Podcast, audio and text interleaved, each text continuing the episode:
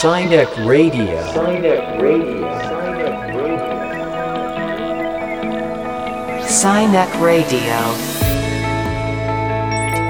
こんにちは京都芸術大学客員教授放送作家の谷崎テトラですこんにちはヒューマンルネサンス研究所の中間真一ですこの番組サイニックレディオは科学と技術と社会がお互いに関係しながらスパイラルに進化していく未来シナリオを共に考える番組ですヒューマンルネサンス研究所の中間真一所長とともに様々なゲストをお迎えしてお届けしております。今週のゲストは先週に引き続き京都大学総合博物館准教授の塩瀬隆之さんです。ズームでのご出演です。えー今週はあの人が生きる場のデザインというお話をね伺っていきたいと思います。あのサイニック理論の未来進化のど真ん中には、人間自身が社会を進歩させようとする力のエンジンになっているっていう、まあ、そういう位置づけになってるんですよね。その進歩を目指すためにはやっぱり学びっていうのが大事であって、とっても大事になるその未来に向けた学びについても塩瀬さんは多くの実践にも関わられているのでそんな観点からお話を伺えればと思います。ということでサイニックレディオスタートです。Sinek Radio. Sinek Radio. Sinek Radio. Sinek Radio. ゲストは先週に引き続き京都大学総合博物館准教授の塩瀬隆之さんです。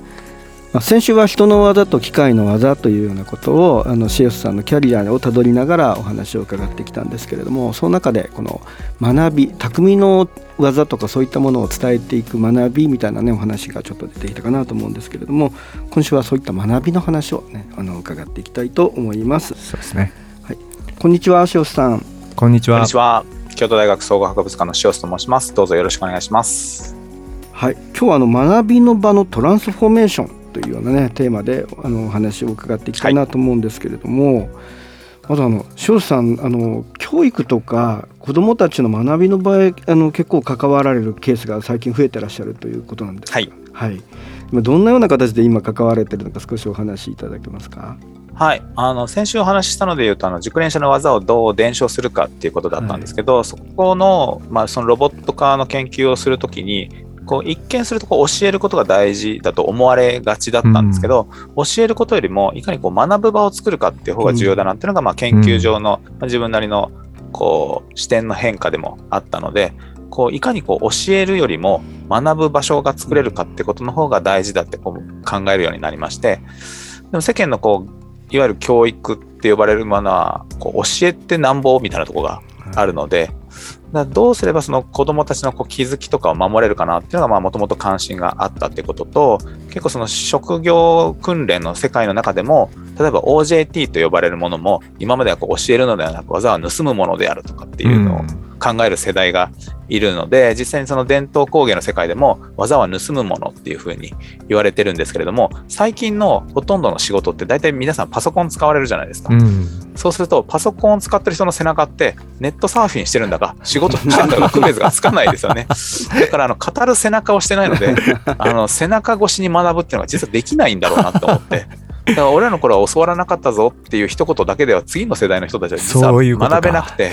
だからいわゆるその OJT っていうのが昔は周りに情報がたくさん落ちてて学ぶ場になっていて OJT ができたんですけど、うん。今はすごく効率化されて職業分担もはっきりとしているので同じ職場に2人とて仕事ができる人がいないとかっていうふうになるとどこからどう学んでいいのかが用意されてない中いや俺らの頃は教わらなかったぞって言われると なんかこう孤立し,、ま、してしまってるこう若手がいるのかなってなのでこう学びの場そのものをもう一回捉え直しましょうっていうので、まあ、現実の世界ももちろんそうですしコンピューターの世界もそうですしでそれと同じことの学び方を子どもたちにもしてほしいと思っていろいろこう学びの場のワークショップを用意するっていうのをやっていました。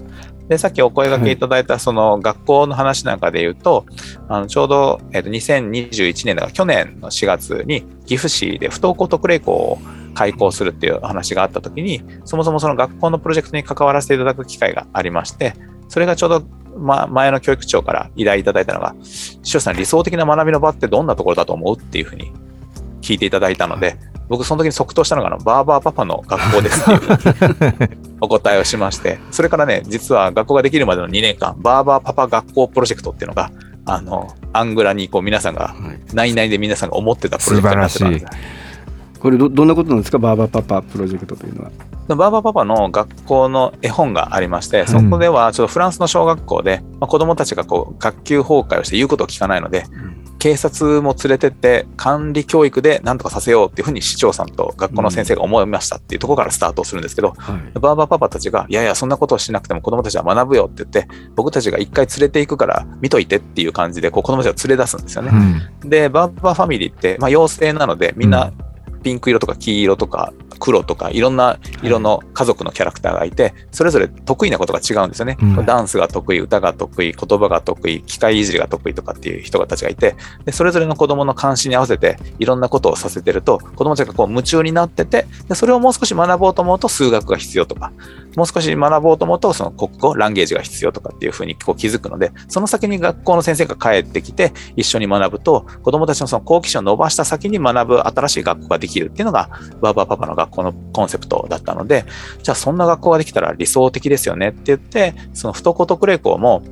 不登校になったから仕方なく行かないといけない学校って思われるんではなくて、はい。不登校になってでもあそこに行きたいぞって思思えるぐらいの学校にした方がいいんじゃないかって。そうだね。で、その時に大事だったのが、何でも自分で決めるっていうのがすごいはい。重要で、与えられたことを与えられた時間に与えられた方法でやるっていうこと自体がすごく苦しくて、うん。苦しんでる生徒さんたちが多いんだとすると、じゃあ授業は学校の教室で受けてもいいし、音楽室で受けてもいいし、図書室で受けてもいいし、家で受けてもいいし、どこでも選べるようにしようって言って、先生の授業をタブレットで流しっぱにしておいて、教室で受けなくてもいいことにしたんですよね。うんで、お弁当も教室だけじゃなくて、職員室で食べてもいいし、校長室で食べてもいいし。何でも困ったことがあったら職員室に相談しに来てねって言われても、大体こう悪ガキからすると職員室で怒られる時しか行かないじゃないですか。そうそうそうそう で、そんなとこに相談しに行くかっていうと行かないですよ行かなね。いよねなので、普段から自分が行く場所にした方がいいんじゃないかっていうんで、お弁当食べに職員室に行くとか、お弁当食べに校長室に行くとかって。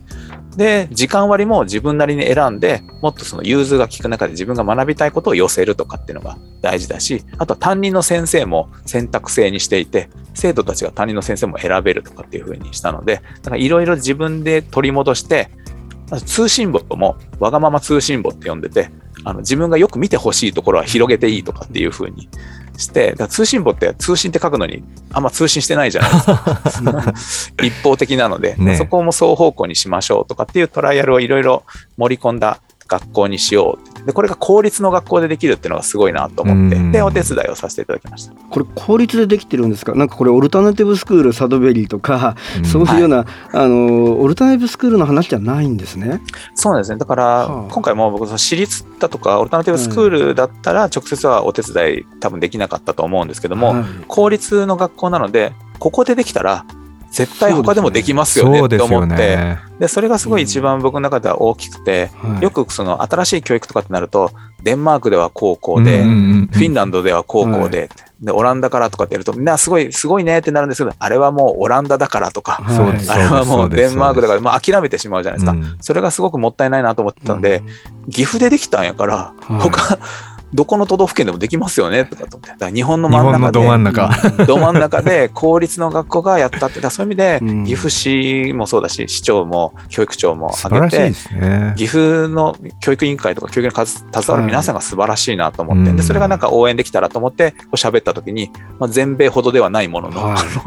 皆さん涙してくださったみたいに取り上げていただけたのが一つですかね。だけどそれはやっぱ一筋縄ではいかないところもあったんでしょ、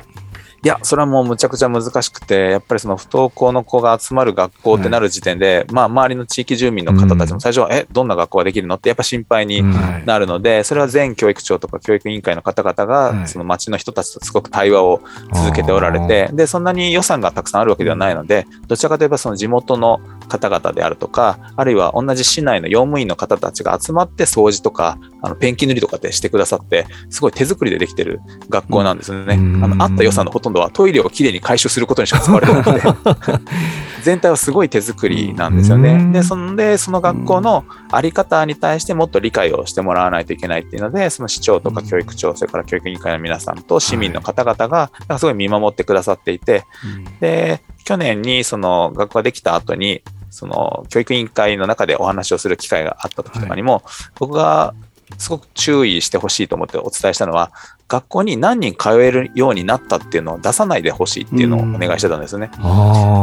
で、それはなぜかっていうと、みんなそこをすごい焦ってしまうんですね。うん何割のお子さんが通えるようになりましたっていうふうに。で実際すごくたくさん通って、あの去年まで2年間学校に通えなかったお子さんとかがたくさん通っておられるんですけども、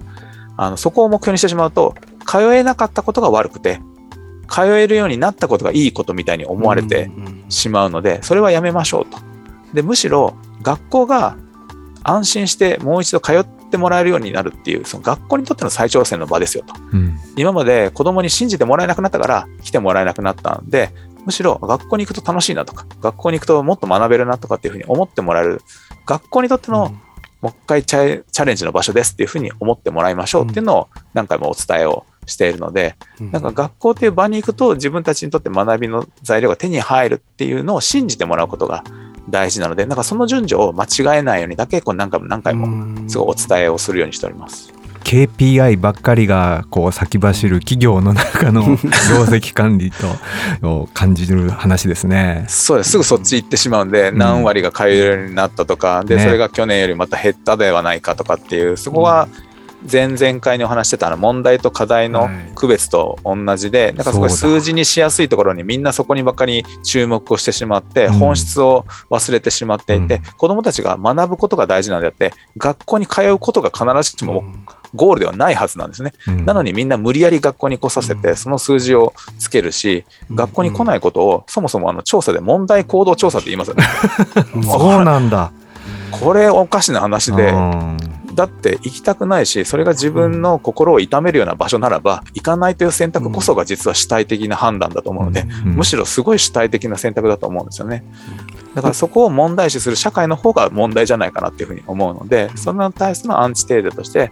本当に学びたい時に学びたい場所で学びたいことを学ぶっていう、なんかそれを取り戻すことがすごい重要なので、僕としてはすごく理想的な学びの場を効率で作ってくださったなっていうふうに思います。うん。学校の中にもいい面があるのは間違いないので、うん。その学校の中でのその苦しい部分をいかに取り除こうっていうのが、さっきのそのどこでも学べる、はい。要するに教室っていうスタイルはあるけれども選べるとか、うん担任の先生が作ってても選べるとか、はい。職員室とか校長室の立場、役割、使い方を変えるとかっていう意味で、うん。学校というフレーム自体が別に悪いわけでは本来はうん。ないはずなので、その中でこうがんじがらめになっていることを順番に解きほぐす。だから単純に学校を否定してしまうと、うん。先生方も生徒たちに対して嫌がらせしてるわけでは決してなくて、良かれと思って伝えてるんですよね。よね。で、保護者も良かれと思って学校に送り出そうとしてるんですよね。でもその時に義務教育って言葉の義務が、義務教育なんだからあなたたちは学校に行かないといけませんっていう嘘で縛ってたわけですよね。そこを取り戻すってなると、子供たちには学びの権利しかないので、その学びの権利をいかに守るかってところに大人の義務があるはずなので、うん子供たちがもし通えないんだとするならば、通わなくても学べる環境っていうのをいかに周りで用意できるかっていうのが大人の責任なはずなので、今まで責任を果たしてなかったってことになるんじゃないかなっていうふうに思うので、まあ、それを取り戻すきっかけになればいいかなっていうふうに思います。そうですね変化への兆しが動いたっていう感じのこの学校の話ですね。あの問いのデザインという話から始まって匠の技をどう継承するかそして学びの場というようにつながってきたんですけどじゃああの次回はそこからいかに未来をデザインしていくかという話にもう一度あの立ち返っていきたいと思います、えーどうぞよろしくお願いいたします、まえーありがとうございましたありがとうござあいました。りがとうございまし。た。Sinek Radio.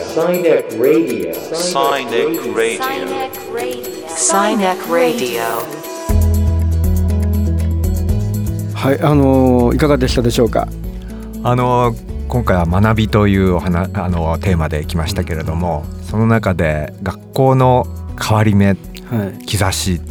その中でまたイリーチの話も出てきましたけれども、僕はやっぱりこのサイニック理論の最適化社会から自立社会へっていう流れは、イリーチさんが言ったコンビビアリティ、はいもうそれに尽きるんじゃないかなと思ってまして、はいやっぱりそこ行くよなという気持ちをまた改めて感じました。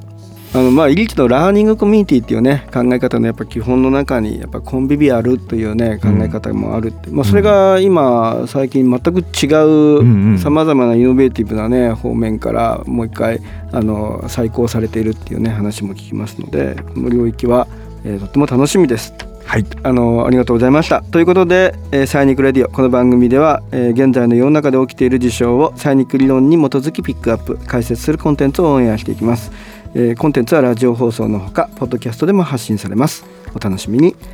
ということで、えーお相手は谷崎テトラと中間真一でした